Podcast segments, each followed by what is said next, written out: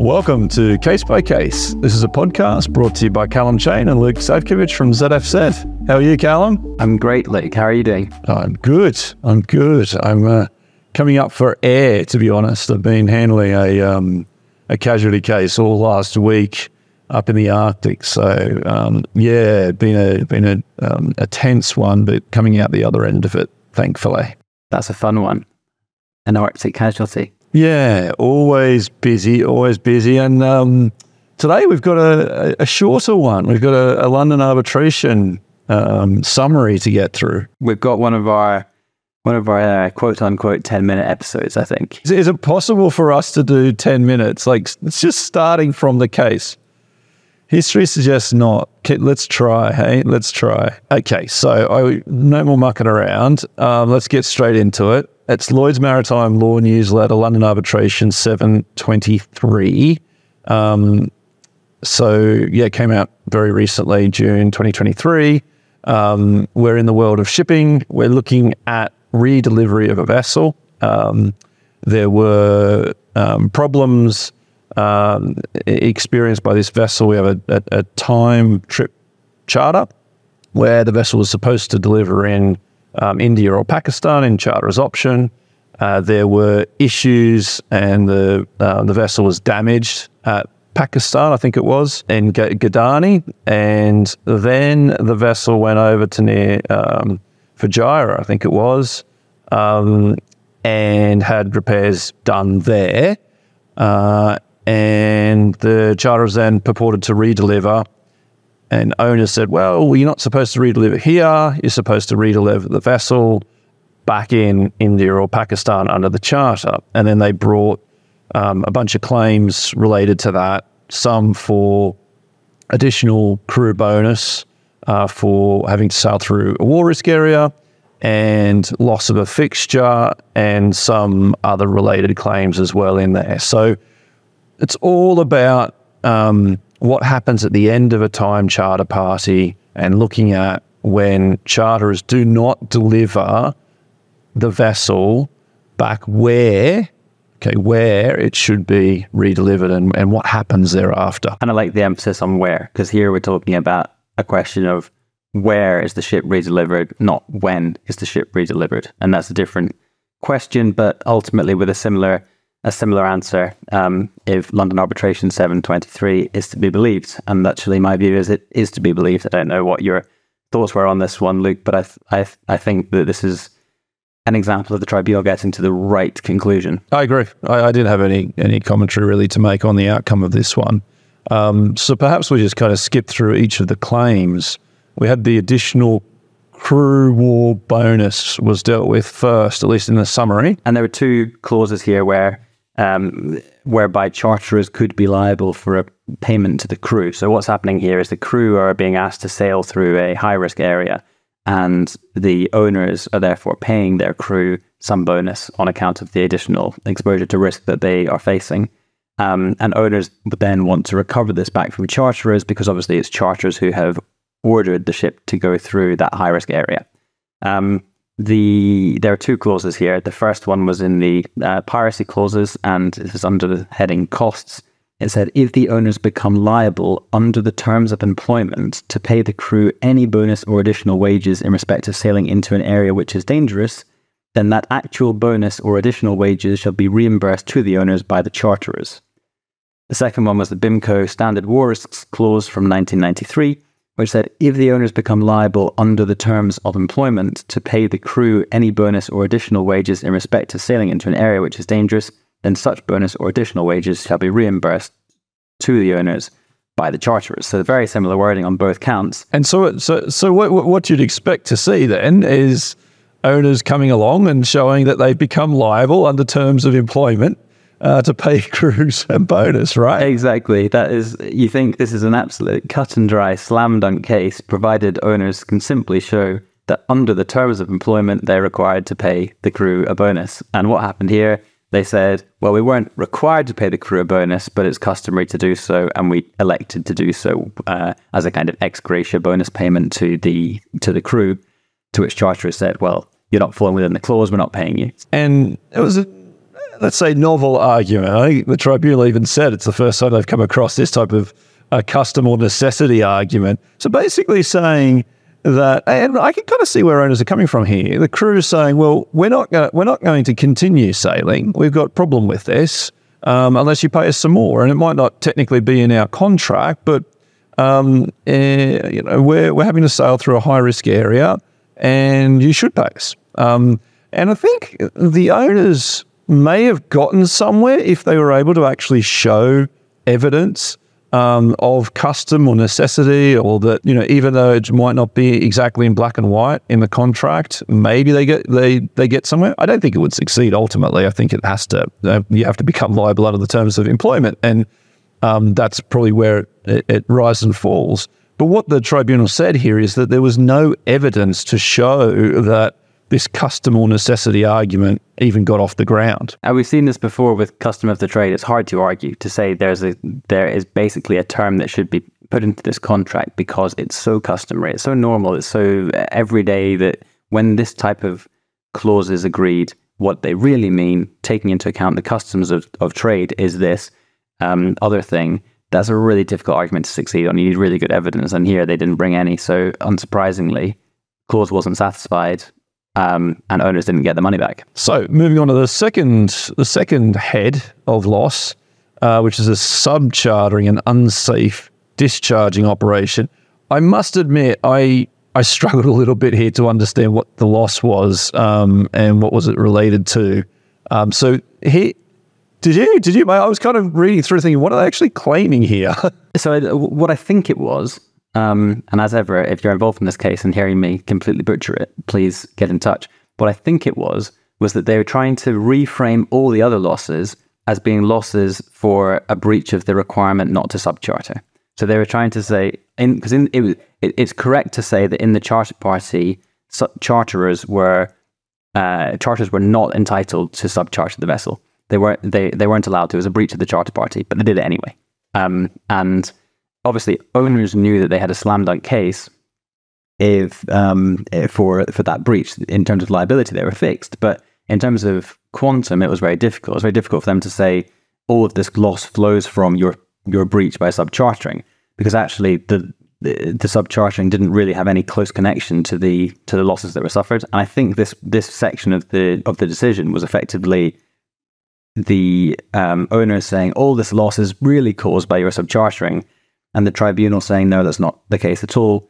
Um, the the cause of those losses was not the fact that the ship was subchartered; it was the fact that the ship was redelivered in the wrong place. Yeah, I, I totally see that, and um, yeah, where it opens up, it says sought to underpin their claim for losses. So it's it's the losses that they're claiming in the next next section as well. It's almost an alternative basis. I suppose that's what threw me a little bit. It, it, it's a it's an argument that you kind of see after the main argument. I, I, wouldn't have thought this was the main way to put forward the claim for those losses, and it's the kind of uh, catch-all. Can we get it through on a on a, a breach of this, um, you know, restriction on subchartering type argument? It failed, um, and yeah, I, I, don't think much needs to be said on that. Frankly, I, I, did you have any, any comments to make on that? I thought it was pretty clear that there's no no causative link. I agree that there's there's there's no you need you need that direct causative link between the breach and the loss, and here there wasn't that. The the, the loss arose from a different breach, um, and to the extent it's claimable, well, that's what we're about to discuss. This is, and I find this quite interesting. You see this every now and again. What are your losses where a ship has been redelivered late, redelivered in the wrong place? Redelivered in the wrong condition. And the key question that always arises is can you claim a lost follow on fixture? So you could have got this great fixture in the market had the ship been redelivered contractually. It wasn't, and you missed the opportunity to get that great fixture. Can you claim it back? Um, and the answer here, and in so many cases, is no, you cannot, um, uh, following the Achilleas Supreme Court decision. Um, uh, which I think uh, you know we, there there was some debate on the way up in the in the Achilleas, and there was actually a really interesting obiter comment in the Court of Appeal.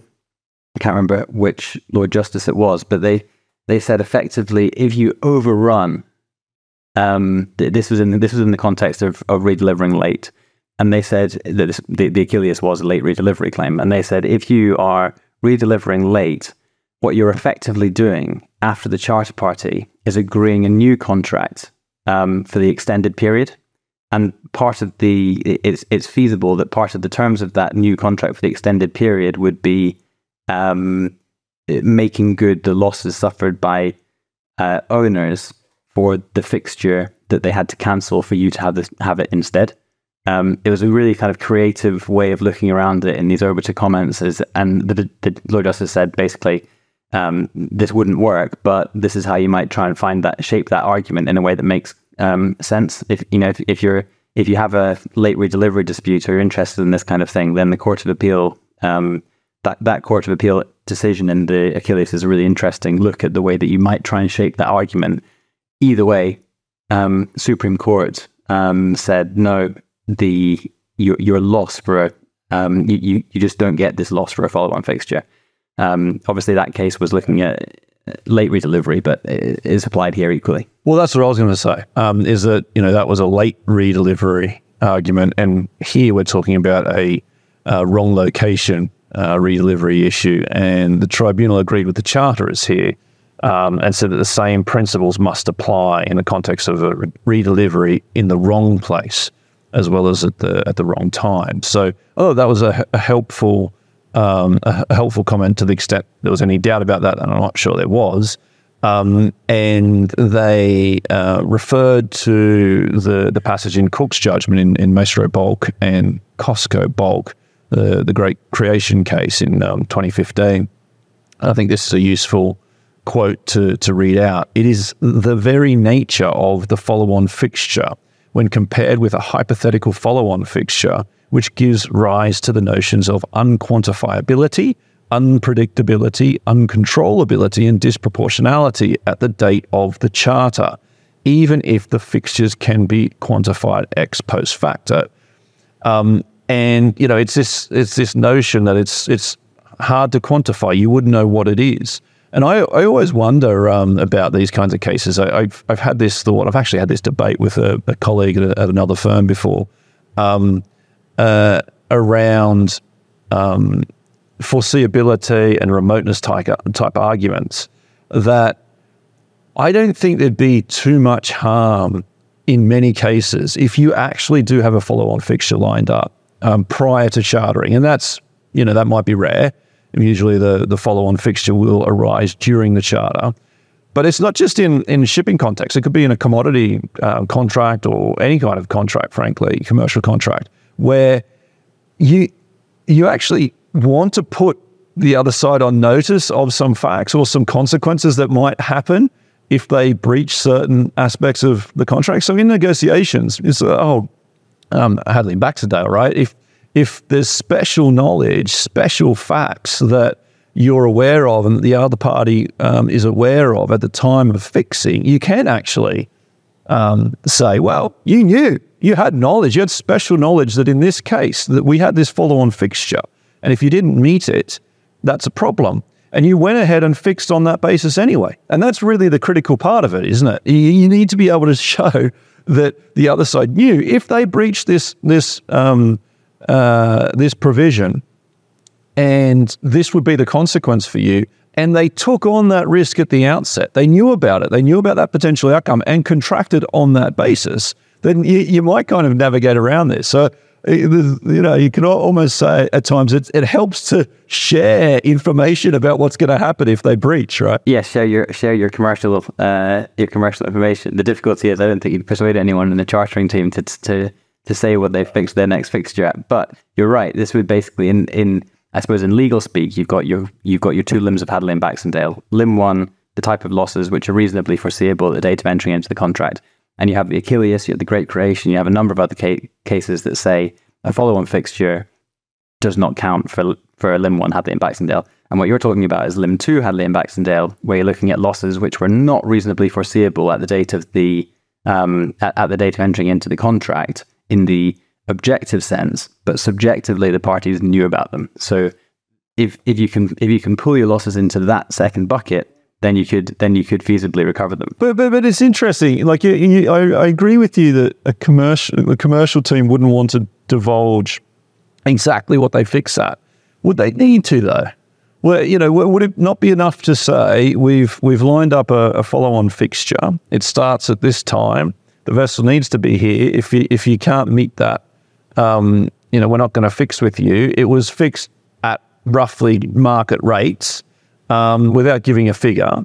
Uh, I think probably what happens is the other party doesn't go ahead with the charter, right? And they say, well, you know, you know, we're not gonna we're not gonna be bound to having no flexibility at the end of the charter. We're not going to fix with you. Maybe that's what the reality. Yeah, we need to we need to um, exclude those losses then.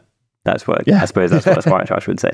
We'll have a consequential loss exclusion that will that will do the trick. I didn't have much more to say on this. Did you? No, I think in this so in this case, just to round it off, here the failure was they redelivered in the wrong place. There was no date for redelivery. So the so the argument from the owner was effectively uh, sorry, the argument from the charter from the from the owner um, was we we we we should recover our loss of profits. If you had redelivered in the right place, we would get all of these profits on this other fixture. It would have been a 40 day fixture with a market differential of $4,000 a day. That's an extra 160,000 across the period. That's what we get. That's that's what that's what we're entitled to.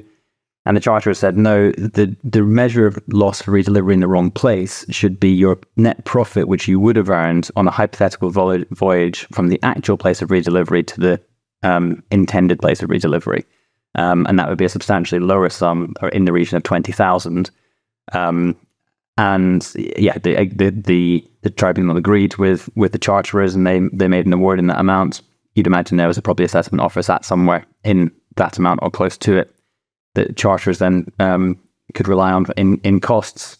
Um, but an, yeah, a, sh- a short one, but an interesting one, and we see this issue a lot. You know, can can you claim those not uh, consequential losses for a loss on follow-on fixture? Um, well, it depends what you said at the time of chartering, I suppose. Yeah, I I don't think it would look very pretty for owners on costs on this one, even though they recovered, uh, even though they recovered twenty one odd thousand. I think that's pretty much what charterers are offering to pay. So, um, yeah, okay, good. Well, I think we did do pretty quick. Uh, uh, Did do that pretty quickly. Um, Twenty minutes still. We've not hit the ten, but we're uh, we're get we're getting closer. We're getting closer. All right, Calum. Always a pleasure. Look, thanks everyone for listening in. We hope you've enjoyed this one. Um, as ever, if you want to um, want to follow us, you can find us on on the in the usual places: Spotify, YouTube, Apple, Google. Um, so yeah, thanks for listening in. Until next week, take care. Cheers, everybody. Bye.